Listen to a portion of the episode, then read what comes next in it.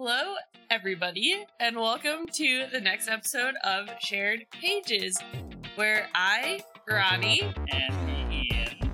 discuss our book of the month that we picked, and we alternate between me picking and Ian picking, and was an Ian pick. Yeah, we got a little off because we both like collectively chose to read Sarah's. Yeah, we, we month. collectively chose last month's book of the wall, which was a great book, and if you haven't checked it out yet, please uh please go read it. It was it was very uh, good, short fantasy read. Uh, but anyway, let's talk about this uh, month's book. Yeah. So, um, so do do you want to take this one? This was your baby. It's up to you. so we read Magical Mudjars, Mhm. which I'm sure my pronunciation is wrong too, but most people say Magyar. Uh, Magyar. I mean, it is spelled M A G Y A R S, and I was really struggling when I was trying to find pictures of it because I was going off of your pronunciation, yeah. and I was typing in magical mudjars. How do you spell that? And I was like, not close at all. Um, it's by David Bailey, and it is a nonfiction. It's not really a memoir. I guess it's a collective biography of a soccer team So now, uh, or of a culture. I guess. cor- right, it's more than just about a soccer team. But now, cor- correct me if I'm wrong, because I mean, I might be. But David Bailey is an Englishman. I'm pretty sure he's who English. Who went to Hungary and he just like people I just opened up the back spine to see what his it says. Single sentence. David Bailey is an Englishman who lives and works in Budapest. Magical Magyars is his first book. because because so he lives in in Budapest and he he just is such a love of Hungarian culture and he obviously being an Englishman is also a footballer so he loves football. So Well, and from talking to people about soccer in Hungary uh, also sorry I'm gonna flip between probably saying soccer and football throughout the episode. That's just what's gonna happen already the cats are causing problems I should have. I should have moved that I'll I'll move the bag I'll move the bag. I don't know if the mic picked up on that, but Luna picked up a bunch of or picked up a bag and walked through the background with it. Anyways, um so David Bailey lives in Budapest and what he said about writing this was that when you're in Hungary, people talk about and like we're gonna butcher the names, but like Pushka Seb Cheb, I think maybe is the correct pronunciation. Um, and all these heroes of like the 1950s Hungarian national team, uh, like they're like local heroes, and they act like you know who they are, but nobody outside of Hungary really knows who they are unless you're like a huge I mean football person. Yeah, I didn't know who they Like were before Pushka we read this book. So Is is the fourth highest all time goal scorer ever in soccer. dang. Yeah. So he's pretty pretty famous, even just outside of Hungary. Yeah, like they renamed the national stadium in Budapest. Pushka to- Stadium. Yeah, Oh, interesting. Yeah. okay. Um, but yeah, so I chose it because my father is from Hungary and my grandmother is from Debrecen, uh, which doesn't really make sense because Hungary is a country and Debrecen's a city. But my dad's from Budapest, um, and it just tells like a pretty concise history of the golden team, the Magical Mudjars of the 50s, and how they got to be where they were from like 1920-ish on to just after like 1960. So the full title is Magical Mudgers: The Rise and Fall of the World's Once Greatest Football Team. Because Yeah. they did. If you look at the back of the book, like uh in the appendix section or the after section where it lists like all of their victories they have like five years where they were undefeated It's or like a something thir- like that like it's 30 like consecutive insane. wins. it's insane in the realm of soccer i feel like it's crazy Yeah. Um and then the cover just really quick we'll just talk the cover is is just a picture of the the team, team. of the golden team. I don't know if i could point out who is who uh just by looking. I don't know. I don't think i could. Let me see. Is it does anybody have an armband to show that they're the captain? No, this was like pre like you had captains, but it was like pre showing them on the field. yeah. And this actually is another thing, like Hungary, because they were a satellite country of the Soviet Union at the time. They didn't wear numbers Mm, on their jerseys right to show that they were like a part of the collective whole. I remember reading that part and I was like, I mean, that seems kind of dumb, is what I thought when I was reading it. But I was like, okay, sure, you don't have numbers. Because I guess you could be like, oh, their jersey is number three and I'm number 17, so like I'm less than them or something. But that's not really how jersey numbers work. Well, I no, I don't think that's what they were getting at. They were getting at that like no matter who is on the field and who is playing, you are playing as a unified part of Hungary. And they didn't want like the crowd yeah, like you preferring certain players or something. Yeah, like you know, because they didn't get paid more than other people in Hungary at the Uh-huh. time. Um, they did do a lot of smuggling. Um, Yeah, But- they were really in it. Yeah. but anyways, you know, it starts early on, um, in like the twenties, and Hungary has a pretty small footballing community. Um, and there's not a lot of like growth happening in the game. It kind of honestly probably was like America in the '90s. Like it was just a sport that we knew existed, but nobody really played it. Or if you did play it, it was just like a rec thing. right. It wasn't like a big like like Um, American football in and America. and they have like a lot of uh players and stuff and teams and they're all kind of local but nobody really knows where to go from there and they decide that they need to improve the national team's standing worldwide so they eventually bring in a man named jimmy hogan who was he english was he scottish Oh, that's a good question. I think he was English, but there was another person that they brought in who was Scottish. Yeah. Um, but anyways, they bring him in to coach the national team. Yeah, English soccer player. I googled it. Jimmy Hogan was an English football player, coach of Irish descent. Uh, He enjoyed success So as a Scottish. footballer, reaching the semi FA Semi Cup in 07 and 08. Um, but he was an innovative coach across multiple European clubs and national sides. Um, and Hogan brought into the national team this concept of like it sounds funny, but fitness right. like and Ronnie thought this was really funny, but when you read the book, he basically tells the Hungarian, the best players in Hungary, that they're he's like, You're okay, but you'd be a lot better if you uh Stop smoking and Stop drinking, drinking and and, eating eating, so much goulash. Yeah. like if and you they started were all like, What? just mix a salad in there every once in a while. Yeah. And just like a caveat, like we are not experts in Hungarian history, so we're probably gonna butcher some things, but like Also, for this book being like fairly concise, like it's only 250 pages really once you get to the end of the chapters. There's like a lot that's in there. There's like a lot of names that are tossed around. I Yeah. I don't really remember a lot of them. There's Like, a lot of things that are happening you, and if you want to deep dive into this, you need to understand like the state of like European football and also the state of like workers' revolutions from 1917 on. Yeah, like this book goes into everything. It goes into all the political structures of Hungary at the time. It goes into the economic structures of Hungary. It goes into just the personal lives of the footballers. So it's it's a lot Yeah, for this small and, book. and it's not like I mean it is a cohesive story of a team, but it's not like a plot driven thing. So we're probably gonna Right. bounce around as there are certain like sections where it's just like pages and pages talking about like something politically that's happening Yeah. and not talking about the footballers at all. Mhm. So Um, but he introduced general fitness, and also the game was changing. Like they talk about early on, passing was not a part of the game. And I believe it's the Scottish who are considered to have invented passing because the ball does the work for you. And they talk about like the average player had only touched the ball for like ten seconds or something a game. right. So if you are not in a position where you can get the ball, you should be moving to a position where you can get the ball and then pass it on again. The ball does the work, not the player. Right. Like the ball will always get there faster than the player will. right, right. Um, but it brings to mind like funny images of just like you get the ball and you just run straight until someone takes you out. I know. When they said they introduced passing, I was like, I can't even imagine soccer without passing. And in my mind, it's like I said, like I said, it's like rugby, but you play with your feet instead of your hands, and you're you're just all Yeah. running in a big group with the kicking the ball. I don't know. Yeah. It's weird.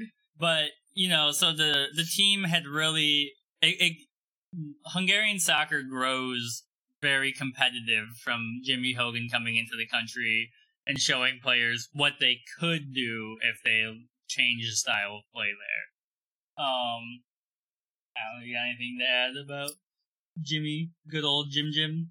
Good old Jimmy. No, I think that, that I don't I don't know how long we want to spend on each person, but I Yeah. feel like that was his. He wasn't there for a super long time either, which is interesting because they continue to mention him throughout the book. Like Hungary, he was only there for like a, a year or so, I think. Hmm. But like Hungary always remembers him, and Yeah. like and they're like, oh yeah, we remember he like changed the world of football so for each, Hungary. each like, chapter has an epithet, and the first one is when Hungary's football history is told, Jimmy Hogan's name should be written in gold. mm-hmm, Um, he also said the game boils down to the three B's: brains, ball control, and balance. mm-hmm. Um, So playing more strategically instead of just brute forcing, which is Yeah. apparently what soccer was before. yeah, Again, I find that it's really hard for me to conceptualize what that would look like because, like, I played soccer for mo- most of my whole life, honestly. I mean, I don't play it now, like, professionally, but, like, I did play it, like, throughout school growing up.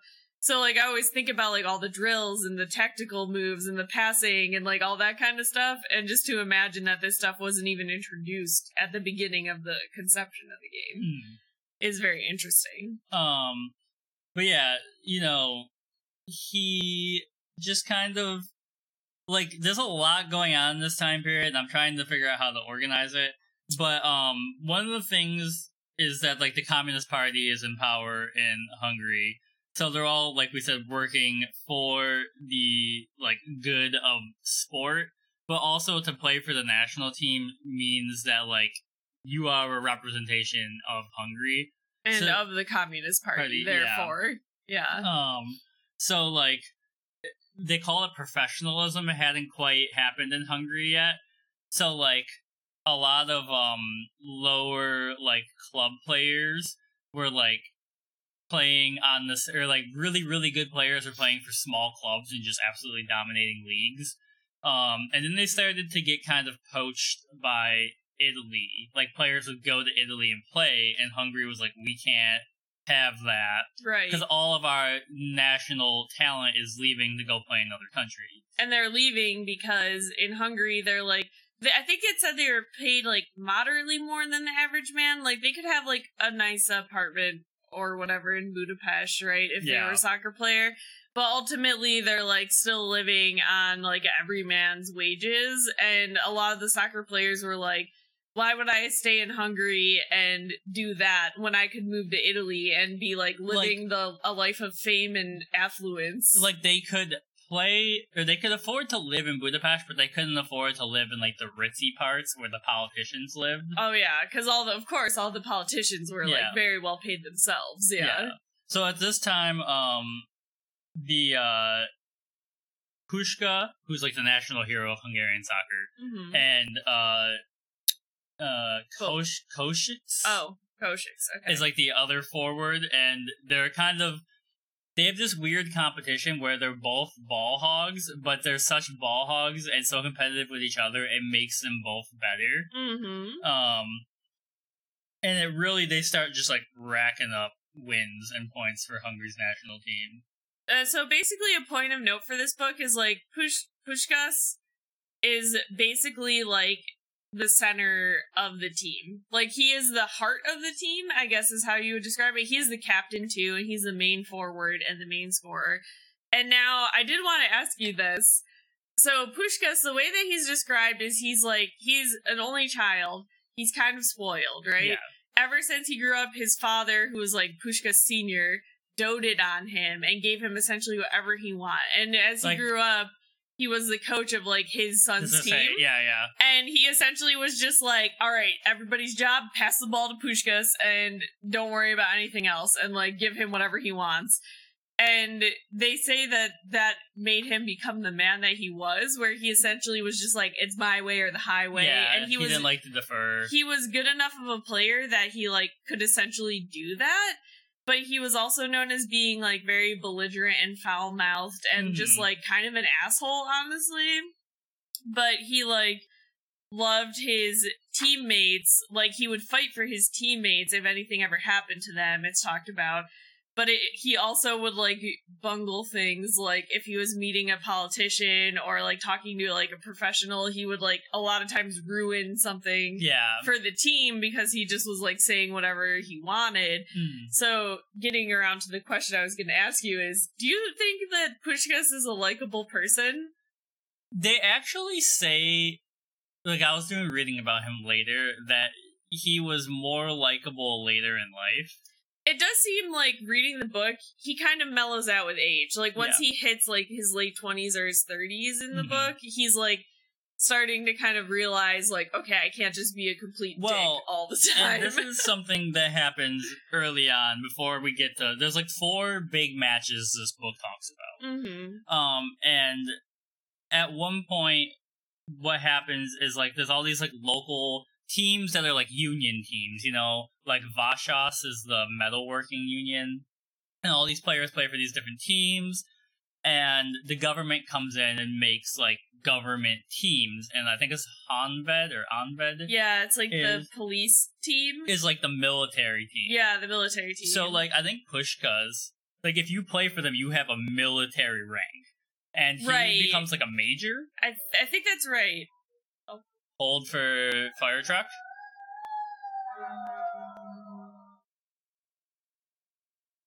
Yeah, so I think I think they said to like appease him, they gave him like a military rank because like all of the essentially they had to all be privates Yeah. in the army, and then Puskás like didn't like being ordered around, so they're like, "All right, fine, you're a fucking lieutenant. You tell Yeah. them what to do or Yeah. something." Like Um, because he was just that like good at the game that they just kind of kept giving him whatever he, he- wanted. yeah, he kind like- of held the country in the pol- the pol- the politics of the game hostage.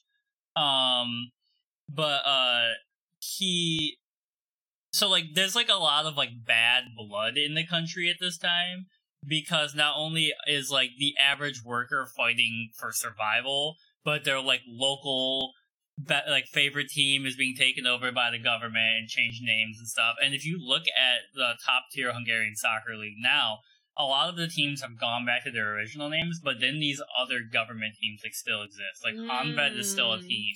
interesting. Um, but so is like think- Ferencváros. I mean, it seemed like from the book um, that. See, sorry, Luna tried to jump up on my lap and then decided no. Uh, it seemed like the Hungarian people really like hated the Communist Party, which they like from the sounds of it, like that is definitely a fair uh, argument that they had because it was like communism, but it was like more Stalinism than communism. yeah. like it was pretty horrible. So I'm surprised that they like kept the names of those teams that were created by the Communist Party at that time. Yeah, yeah. Um, but essentially they build this incredible team. They've gone on an insane run of wins, and they end up being invited to be the first team to play from outside behind the Iron Curtain in England, um, in 1953. So they go to England, and I think they play in Wembley. Uh, I can't remember where they go. Like they travel around for a while, and they play like Italy, and then they play like Moscow Dynamo, which was like you know the communist team. right. um, and they win all these games. So then they go to England to play, and England is like the self-proclaimed king of football at the time, and they're like, we're easily going to beat this unknown team. We don't even know these people's names because they can't get behind the Iron Curtain to like see it, and learn about them. And the cool thing of note is like this is unknown, but in the book they show like the flyer and like tickets for the game, and they don't use the Hungarian or they don't use the sickle and hammer flag of Hungary at the time. They Mm. use the Kos- Kossuth, cautious, uh, coat of arms, which is like the ancestral flag. That's like what you see on a Hungarian flag nowadays. And people are like, we don't know if that was an oversight or if like the English government was like, ah, fuck Fuck you guys for communism. Yeah. Yeah. Um, but yeah, so Hungary goes into England and they win. I'm trying to remember what they win by. Um, think it was three zero. They're like again, this book has so, So many games that it talks about, and it lists the scores of all of them. I I'm definitely not going to remember the exact Because I'm pretty sure the second game, which happens in Budapest, All you need to know is they mostly win every single game. The only games that they lose are usually the ones that are non-international or non like they don't count towards. well, until the team kind of starts to implode. Yeah, yeah. But anyways, um, they beat England in England, which is a huge deal Mm-hmm. because nobody is really beating England at the time, and England is you know pissed. Right. So they're like, but also impressed.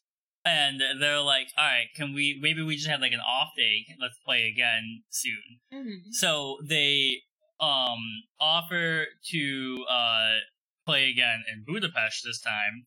And so Hungary also at this time doesn't have a national stadium. So they're like, shit, we gotta build like the Oh, yeah. best stadium I thought Europe. that was hilarious that they were like, we're gonna build this stadium, and then they were like, it's gonna be done in like three months, and then they were like, never mind, it's gonna be done in like six months, and they were Yeah. like, never mind, it's gonna be done in a year, and then like apparently we're getting made fun of for it, but because it was being like built by the Communist Party and people were getting paid like such poverty wages that they just didn't there care. was no incentive. they didn't care to build the stadium because they're like, whether I do well or not, like I'm still gonna be in poverty, so why should I try? So it just like took so long to get this stadium built, and I was like, oh man. Yeah. Um. Um. Okay, I'm looking. It looks like it's three six to 1953 game in England ends. All right. Um. So then they go to Hungary and they get absolutely annihilated in Budapest. I think it's seven one. yeah, it was by a lot. Yeah. Um. So you know, so England has just like been they're like sit down. yeah. Um, in the Népstadion Budapest, which has since been renamed uh, Pushka Stadium. Yeah, no, se- yeah, seven one at the final whistle. Dang. And some of these game scores, I'm like, if you saw a game like that nowadays, you'd be like, wow, that's like a really high scoring game. But they have a lot of games like that in their history where it's just like, I mean, some of them were like friendly matches where they like, they, they won by like 13 to 1 and i feel like they let them score that one goal so that they the other team didn't feel so bad about losing to hungary by that much Yeah. but like still i was like damn that's like 13 goals in a game it's a Mm. lot So you know this this puts like the world on notice Mhm. about this team being absolutely incredible. So they then go to the um Olympics, Mhm. which is in uh in Brazil. I don't But they they play Brazil for sure because it's known as the Battle of the Berne, and it's like they I think it's a quarterfinal and it's incredibly violent. Like no one really knows when it starts, but every player who is like alive and interviewed, they're like, yeah, people were just like throwing elbows. There's like fist fights breaking out. Um, I don't think anyone was sent off because the referee was like, I don't know what to do. yeah Um, the ref was like i'm just not getting in the middle of that but they they talk about uh after the game which hungary won they're walking down the tunnel and hungary claims that one of the brazilian players had like one of his cleats on his hand and came up and then smacked, smashed like one of the hungarian Right. players in the face with a cleat. Yeah. And then like it's so which that would freaking hurt. Yeah. So in this dark tunnel hungary just starts they just a full-on brawl happens. Yeah. And the football association is like don't do it again. All right guys. How about we don't do this? Yeah, Yeah. Um, but Hungary goes on to win that Olympics. Um, and that's cool they have like some pictures of the team and stuff in the book and i liked looking at that that kind of stuff yeah, yeah.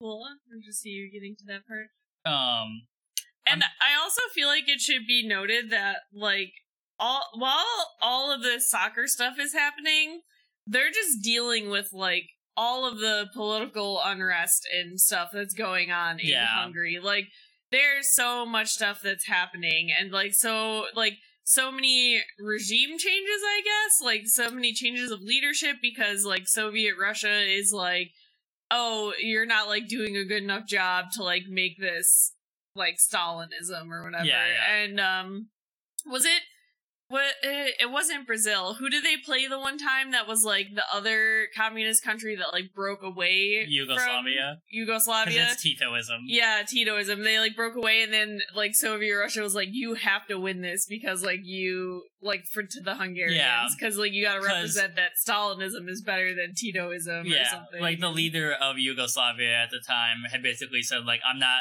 like we're communists, but we're not like like Russian communists or Mhm. Soviet communists. Yeah. We're gonna make our own brand, and like basically they couldn't Stalin like couldn't assassinate this guy, and also couldn't like invade the country for whatever reason, so they just had to deal with Yugoslavia doing its thing. But yeah, so basically the whole book it's talking about how these footballers are like doing this, right? Like going through the Olympics, like beating these teams and like just being like amazing. But at the same time they're dealing with like they're like you mentioned earlier like the smuggling that was earlier on like when the iron curtain was initially like coming down and they as like footballers got permission to like essentially bring stuff back as long as they could carry it or something like that. And they would like bring stuff like, you know, like luxury goods, like chocolates or whatever from other countries. But I thought it was so funny. The one section was like, the one player brought like machine parts, factory Yeah. parts back, and like uh the coach tried to like pick up the suitcase and was like, "What the heck do you have in here?" Because he couldn't even lift it because Yeah. it was just too heavy. So like these footballers are essentially setting up this like illegal smuggling ring to bring in not only like like the luxury goods like i said from abroad because Yeah, they don't like get them but like stuff, but, like but- necessary things Like that like stockings. they would need yeah um that they are not allowed to get because the communists are like no we don't interact with other countries Mm. so I just found that like so that was probably the most interesting thing about the book to me is that these guys could continue to focus on football when all of that stuff was happening at the same time. Yeah. Uh but anyway, sorry to interrupt. So they beat Brazil, then they go on They win the Olympics. they win the Olympics and then Then the World Cup comes up. yes. And Hungary plays through the World Cup, and they make it all the way to the final against West Germany, Mhm. who they have already beaten on the way to the final. Except that um, West Germany, uh, the first time they played them, this is like the ever evolving strategy of football, which I don't think people who don't like soccer appreciate enough. Is like how tactical it is. Like you know, like the the play calling in American football matters, but like one good player can really like can just break a play down. Right. Like you know, if your tactics are off in soccer and your players can't adjust on the fly, you're just gonna get thrashed. Yeah, yeah. Um, so what had happened was like the West Germans were like, we don't need to necessarily win this game, and we don't want them to know how good our team is currently. So we're going to play like a mixture of our like B and C team here, and rest our best team for later when we need them. So then when Hungary finally plays them again, it's like an absolute hard fought battle. yeah. And I believe this is where Pushka had a hairline fracture in his ankle. I think so. So he was like, they didn't know if he was going to play or not, and he basically forced himself to play. He w- he played through it. Yeah. Yeah. Which is like, uh, I mean, that would freaking hurt, especially in the ankle. But like, as a hairline fracture, I've probably also played through, like, definitely some broken toes in soccer before. Um, but still, it's impressive. yeah. Um, but uh, it's it's two two or three two in like the final minutes, and um, there's a player named Shizbor Shizbor who misses an open goal, um, and then uh, eventually Pushka shoots it and scores in the final minutes, and the Hungary will I forever believe and stand for this. I believe um, that they claimed that the West Germans influenced the referee's decision and decided to call it offsides, Mm. um, which makes the game end three two for West Germany. Um, and you know, like Hungary is it was expected to win. Everyone's like mind blown. People in Budapest don't know what to do Mhm. the players were supposed to get like huge amounts of money for this win and go on like a national tour. Right. Um, basically, no, it's just like absolute heartbreak. Right. Um, and there's like theories that the refereeing for this game was fixed because the West didn't want The teams from behind the Iron Curtain to, to be win. able to win. Yeah. Yeah. Um, like this. So again, like I was saying, uh, people that say like politics don't belong in sports, politics have literally been in sports, especially football. for like so long. Yeah. like it's it's so ingrained. There's a famous uh, Hungarian color commentator whose name was George Georgi Shespezi, and he says, "The end, my dear listeners, the end, the end. We need to accept second place. It was a very sporting match. We were leading 2-0, and from our grasp, we gave away victory. These things happen from time to time. It's the end of the match. The West Germans are world champions, dear listener. Believe me, it's difficult for me to even speak. I cannot find the words, but we have to acknowledge that the West German team won fairly. They are worthy victors. What is true is true. We lost that match. A West German team won 3 2. They won the World Cup. For four years, we were unbeaten, and now we've lost. Yeah, and so it's just absolutely heartbreaking to this Hungarian team that had like fought for so hard and like the part of the reason they had such sway even in their communist country is because they would like continued to win. So this being like a really big loss for them, like you said, they were supposed to get all this money, they were supposed to go on a tour, and then like they lose. And so basically, the country turns on them. Not only the government, but like the common people, because the common people are thinking like, okay, these players are getting more money than us. They're smuggling stuff in. They're driving like I don't even know what the famous car has been there, like. Porsches. Maserati, I don't know. Um, I don't which know. like you know other people in Hungary couldn't even hope to afford or get their hands on, but they were willing to look the other way as long as they were winning, and and so people start to like whisper that Hungary like lost the match on purpose for like government favors. right. So like basically on the way back to Budapest, the government like reroutes their train and is like, you can't go home right now. Like these people are Mhm. gonna come after you. They're gonna like try and actually murder you. Yeah. Right. Um, and this all leads up to the 1956 student revolution in Hungary, which this book posits like wouldn't have happened if Hungary won the World Cup. Interesting. Yeah, yeah, right. But I Um, thought that was interesting. Like, really, this one game. Yeah. Like, because it like it like uh you know Sebes who is the head of like the Hungarian Football Association essentially mhm. uh basically looks at what happened and goes and he's like they call him like an old commie like he was like an, an old style communist Mhm. And he like purges the ranks of the party then Mhm. like of the soccer foundation and starts uh like trying to rebuild for the next world cup.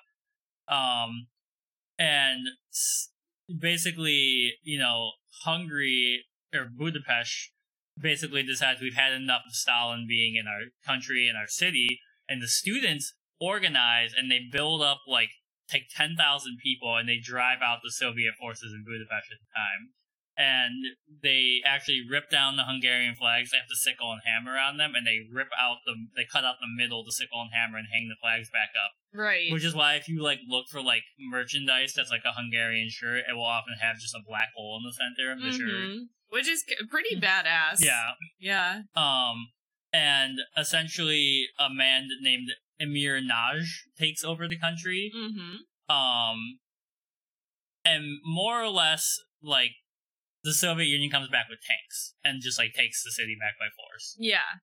Um, and uh, like there's a lot of like stupid. This is like partially un unorganized leadership, but like one of the major like Hungarian wartime leaders is like they're like we want to have like a discussion for like a truce, and then like he goes out there and they just like abduct him, and then Imre Nagy flees to the Turkish embassy, an embassy, and he um is said like I feel like it was Vienna. They mentioned Vienna a lot in Well, this, this book, but yeah. if you are in Vienna and you say Budapest is the most beautiful city in Europe, Uh huh. people are gonna throw hands. Right. If you're in Budapest and you say Vienna is the most beautiful city in Europe, people are gonna throw hands. Right. But I just feel Yeah. like the players go to Vienna a Yeah, lot. Like it's like a- everybody's going back and forth to Vienna because like it must be a Very, very short train ride. right, right, right. Yeah. Um, but uh, Imre Nagy is hiding out in the embassy, and he is guaranteed safe passage. And then when he comes out, they kidnap him, and they have like a faux trial, and they murder him, and they describe as they bury him face down in an unmarked grave. mm-hmm. Um, and this whole time the Hu- Hungarian national team is like coming back into They're like, the oh city, fuck. and people are like they're like debating whether they should go back, but like they're like we have to go back and get our family. family, And then yeah. some of them even start like like hiding out weapons for the rebels. Yeah, so there was there's two. I think it's Scissor Scissor Bar, there's like Shizbor. Shizbor. Yeah, I don't know if I'm saying I'm sorry. Yeah, I'm really bad at pronouncing Hungarian names. Sizbor is like one of the four words, right? And he comes back uh, with the team and is like, "Give me a fucking gun!" And he goes out on the front lines and he's like fighting with the people against the communists. And then I think it's Grosik, the Yeah, maybe the goalie. Um, he's like, okay, I want to support you guys, like the rebellion, but like I don't want to go all out on the street like that, so I'll just hide your weapons in my yeah, basement, like he basically watches from his apartment window. And- they say. the rest of the soccer team follows the ordinance from the Communist Party to just go home and stay inside. Yeah, yeah. So those two are the only two that actively get involved. Um, but you know, so eventually the Soviet Union retakes control of Budapest, and I did want to note though, I thought it was badass of the the people in the rebellion. They said it was like it was like guerrilla warfare, right? yeah, And they said that what they would do is they would put something in the middle of the road, like a trash can lid or something that looked like an anti-tank weapon. yeah, to stop the tanks and then they would like firebomb the tanks and then they would take the tanks and like use it against the Soviets and Yeah. I was like, yo, that's pretty badass. Um um, anyway, so all this is happening in the midst of this soccer team Yeah. returning to their country after losing the World Cup. um, and you know, from then on, the team never like fully regains. Yeah, they don't like, really come back from that. Um, but what happens is a lot of them end up defecting, especially the big Mhm. names like Mhm. Pushka and Sizbor, I think. So they go and play for it's it's it's a thing because he Pushka ends up playing for uh Real, Real Madrid, Madrid. which was formed by Franco and like It's the fascist team. yeah, and you know Barcelona was fighting in the Catalans against him. And I think Sizbor Plays for them. for them. I did think that was really funny because even before the game made that comparison, I was thinking, huh, it's kind of funny how Puskás, who was like the darling of this communist party and always kind of did what they wanted, even if he like was kind he was kind of like a smartass about it, but he always did what they asked, you Yeah. know? He ended up playing for the, the fascist team in Spain, and then Sisbor, who was like against, like adamantly and strongly outspoken against the Communist Party, ended up playing for like the essentially freedom fighters of the Spanish teams Hmm. uh, for Barcelona. Well, and they, you know, the the news in Hungary about him and any player that defects was not like, oh, they're living a good life. They're like they're poor and distraught, and they want to come back to Hungary, and we won't let them. Um, But I feel like also a lot of Hungarians had this like they always referred to him as like greedy Puskás, right? yeah, Because they always, even before he defected, they were always like he's just asking for like a lot of money. So it mentions in the book that like sometimes like Hungarian refugees would come to Spain and like find Puskás and be like, "Yo, give me money," because Yeah, like I know your rich cousin. Like even if they weren't cousins, Yeah. like they'd be like, "Puskás, give me money." and he would always be like, okay, And he would always like they said he would literally give like the clothes off his back if Yeah. that was all that he had because he didn't have that much money at the time. Yeah. but he would still well, like, and he had trouble finding a team, partially because when he defected, he had like a two year ban by the Football Association. yeah, and then like he was always a bigger guy. Mhm. and then like in that two year time period he had gained more weight. So like i think manchester united didn't want to sign him because they were worried about his fitness and he was in his 30s and then finally madrid signed him and he ended up just being like a superstar for them. Because franco wanted to make real madrid like the best team in europe to prove that like span his spanish dictatorship was was strong legitimate or um, whatever. and they won like the the I don't know if it was the Champions League at the time, but they won like the European title like five times in a row. Mm-hmm. Um, so you know, eventually he does like get back in the fit like form and like you know is like an absolute powerhouse in Europe for years and years and years. But he says like I didn't leave Hungary, I just didn't go back. Yeah, and well, well, he does end up going back eventually. He go he yeah he actually coached the team again like the the national team in like the eighties. Yeah, he had, he does end up going back once the country is kind of like Yeah. forgot, like, forgiven and forgotten, or a, a- little bit, or something. There's a quote here where Pushka sees a player named Szusza, and he says, "Fucking hell, Szusza! You look at the size of your gut. Have you swallowed a football?" And then he replies, "You can talk. Yours looks like you're carrying twins." yeah, because they come back for like a reunion yeah, game or they something. play like and England and, and- again, and it's just them like but they're all like old. they're men. all old, but it's like kind of like a fun reunion thing where they're just kind of reminiscing over their time in the Yeah. country and stuff like that. Um but yeah, it's honestly the end of the the book. I feel like is kind of like anticlimactic because it's like, and then like it was like the team just kind of petered out and Yeah. hasn't recaptured that like golden glory that they used They to have had- in the. They had a run last year where they went really deep, and then they kind of have failed to regain that form again. Mm. which is like what a lot of people are watching. Um, and I mean, like I could get into like discussions of modern soccer forever. Yeah. Um, but uh, I mean, this is the time I would assume because Yeah. soccer based book. yeah, but also like USA is a World Cup qualifier tonight. True. um, but what you know, like I don't know, I don't know how to wrap this up necessarily because it's not there's not an end. It's just like still going. Like the national team is attempting to become more powerful or a better team. Uh, I don't know. Did you feel like there was any uh sections of note that we missed from the book? So- it's it's weird because this doesn't feel as long as our usual episodes, but like like I said, there's so much in the book. I don't even could- know what to focus on. we could almost like- do an episode on just the sport and an episode on just politics in the country at the time. Yeah. Um, my favorite story is that like about Pushka at least was that he when they would go abroad to play, they had like secret police who would accompany them, and they knew the secret police were there. mm-hmm. But then they had secret secret police designed to follow them around in case any of them defected. mm-hmm. And Pushka would make like a game of it, which is actually horrifying, probably all of his teammates. But he would disappear, and everyone would be like, "Where the fuck is he?" And then he would show up like five minutes before they had to get on the train. Yeah. And he'd be like, "Look at you, dumbasses! I bet you thought I defected, did not? I? Didn't you?" Yep. Oh man. Yeah. Yeah, no, I think I mean, like I said, it is really interesting because like this book was about the Hungarian football team, but I feel like a majority of the time was actually spent talking about the politics in Hungary, less about the team itself necessarily. Yeah. Um and I just like the part where they all kind of start defecting when they realize like, okay, Hungary's really like not coming out of this kind of. And they're like, we need to essentially get out of there. And there's like the stories of how some of the team members are like, okay, but like I want to go back to Hungary because that's like my country. And all their wives are like, okay, but no, we're not. We're staying in Italy and we're bringing our kids here and we're gonna live like a better life by doing that, Yeah. you know? Um, Um, and then like, well, actually, a lot of the players who didn't go back found out that like once, like the other players who did go back, all got like suspended sentences from the government and were not like in trouble for a long period of time. yeah, well, and like, cause Pushka's best friend, who we didn't really talk about that much in the book, Yeah. but Bo Bozix? Yeah, like Boshix. Boshix? Yeah. Is that how you say his name?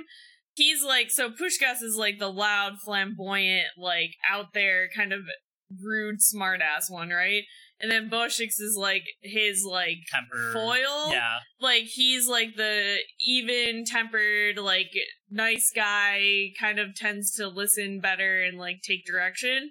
He ends up going back when like nobody else does. I think it's like him and like one other person go Yeah. back, right? Like the rest of the team defects to like Italy or Spain or something. And they say when Bozsik goes back though, they're like, all right, you're never playing on the national team again. Like, we'll let you be a coach, but like, you can't, like, you're not going to make a lot of money. And then when like Puskás like sees him, he's like underweight, like pale, Yeah. like not take, like not well taken care of at all. But he's like, hey, I mean, my wife loves Hungary, and like I had to go back, kind of guy, is like what Bozsik's fate was. Yeah. Actually, Um, this reminds me of early on in the building up of Hungarian football. One player, they're like, man, this guy's incredible, but he can't finish a game. Like, he can't do the full Oh yeah. 90. And then they're like, well, take him to a doctor. So the government, like, pays for him to get a medical checkup, and they're like, he's anemic.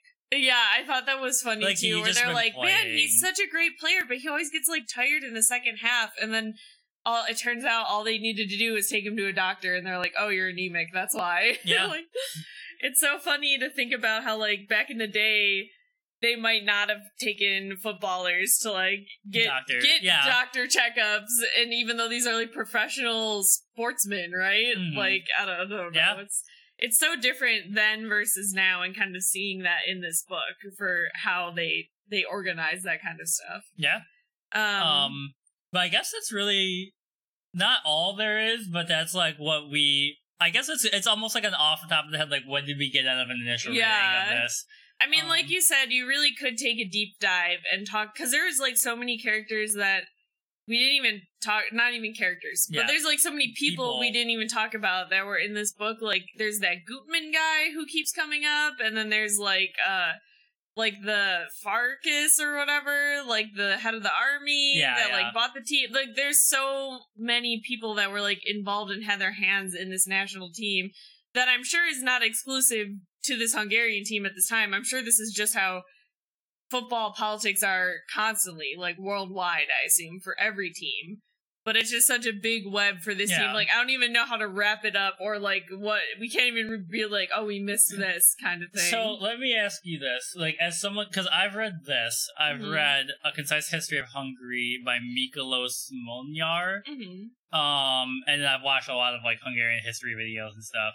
As someone who knows, I, I'm assuming you know very little Hungarian history. yeah, I don't really know. Um, Hungary. how like easy was this book to understand?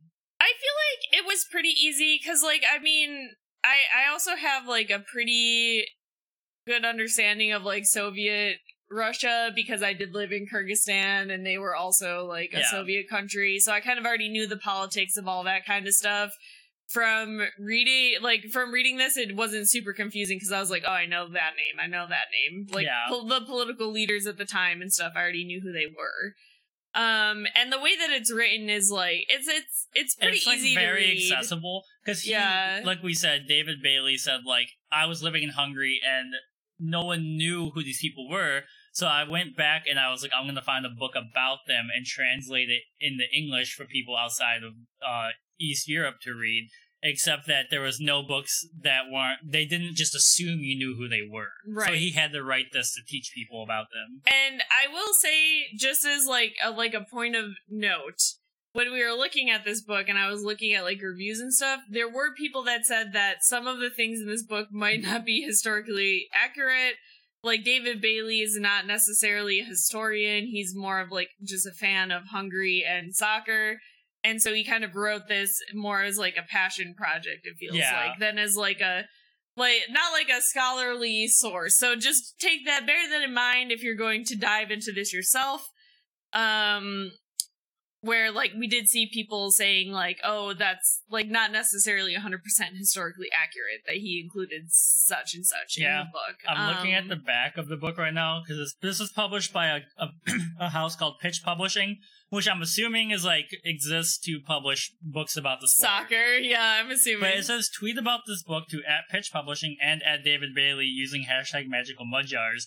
So maybe we'll tag him in the post when the episode goes up and be like, hey, what do you Oh. think about our episode? Yeah. David. David. yeah. But yeah, overall, I think it's a pretty accessible book. And if you have a vested interest in Hungarian history as well as Hungarian football history, uh, I think this would definitely be the book for you.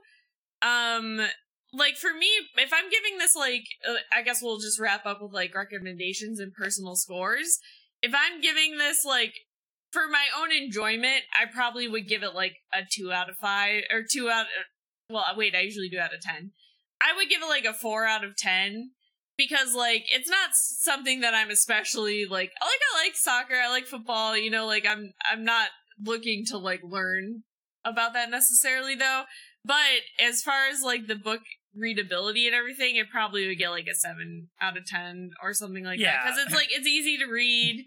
It's very accessible if you wanted to like get into the beginning of Hungarian football history and then like use this book to like look up other people from it and do a more deep dive. I think this would be a good starting point. Yeah.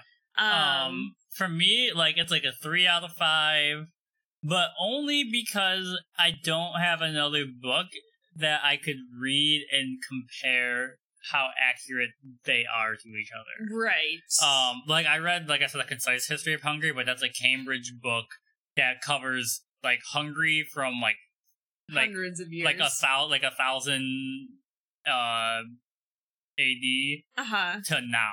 Like And what it this is like a 20, 30 year Yeah, period yeah. probably that it covers for Mhm. Hungary, Like, for, and in depth, specifically football. and then at the end, like it just kind of skips forward to the yeah, it kind of skips towards the Um, end. Yeah, But yeah, I think it's for me. Like I have a vested interest in Hungarian culture and soccer because I'm like the first member of my family born here. Um, and for me also, like you know, like U.S. is my first team, Hungary is my second team, yeah. And, then like France is like a distant third because I speak the language pretty well. And you just you just like French culture, and Yeah. stuff. Yeah, Uh, also, just like the name for the French team, L'Equipe, is so good. L'Equip. Like the equipment, Oh, but it's not like it's not equipment. I it's thought of just- Equip like you know making a Yeah, like, like- witty remark yeah, it's type thing. L-E-Q-U-I-P-E. Yeah, Um, but yeah, I mean, I enjoyed it. If you are looking for like Hungarian culture, I recommend this and uh, uh, a concise history of Hungary. Mm-hmm. And I mean, it was our first nonfiction book that we did on this, so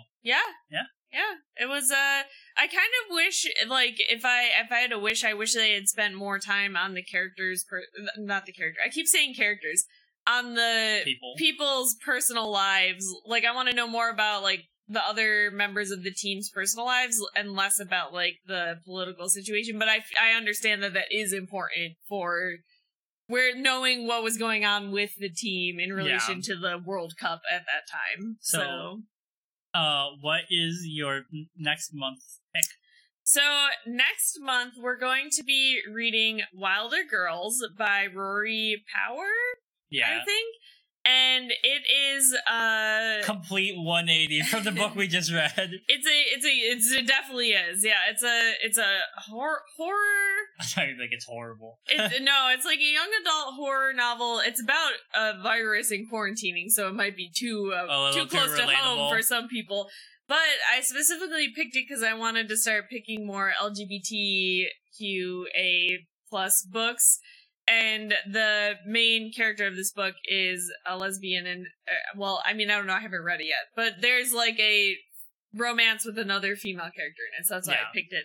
But it also sounded interesting, so it's about um this boarding school in Maine and there's like some sort of virus that's happening and they're end up quarantining there and they're kind of like just isolated from everybody and dealing with that. But I've heard it's like some parts might actually be like pretty graphic Yeah. in, in the book, so just be prepared for that. But that's my pick for next month, Wilder Girls by Rory Power. So I look forward to reading it and I hope you guys read along with us. Um, let us know what you think. And yeah, we'll see you next month. Uh, make sure you follow us on Twitter if you're interested in reading along. We try to tweet like once or twice a week about the book or anytime we have something to say about what we're reading. Right. So that's at Shared Pages Pod. Um, and you can follow Ronnie at Ra- Rare Ronnie, Yep. and I'm at Matt Radian. Yep. And until next time. And we'll see you guys next time.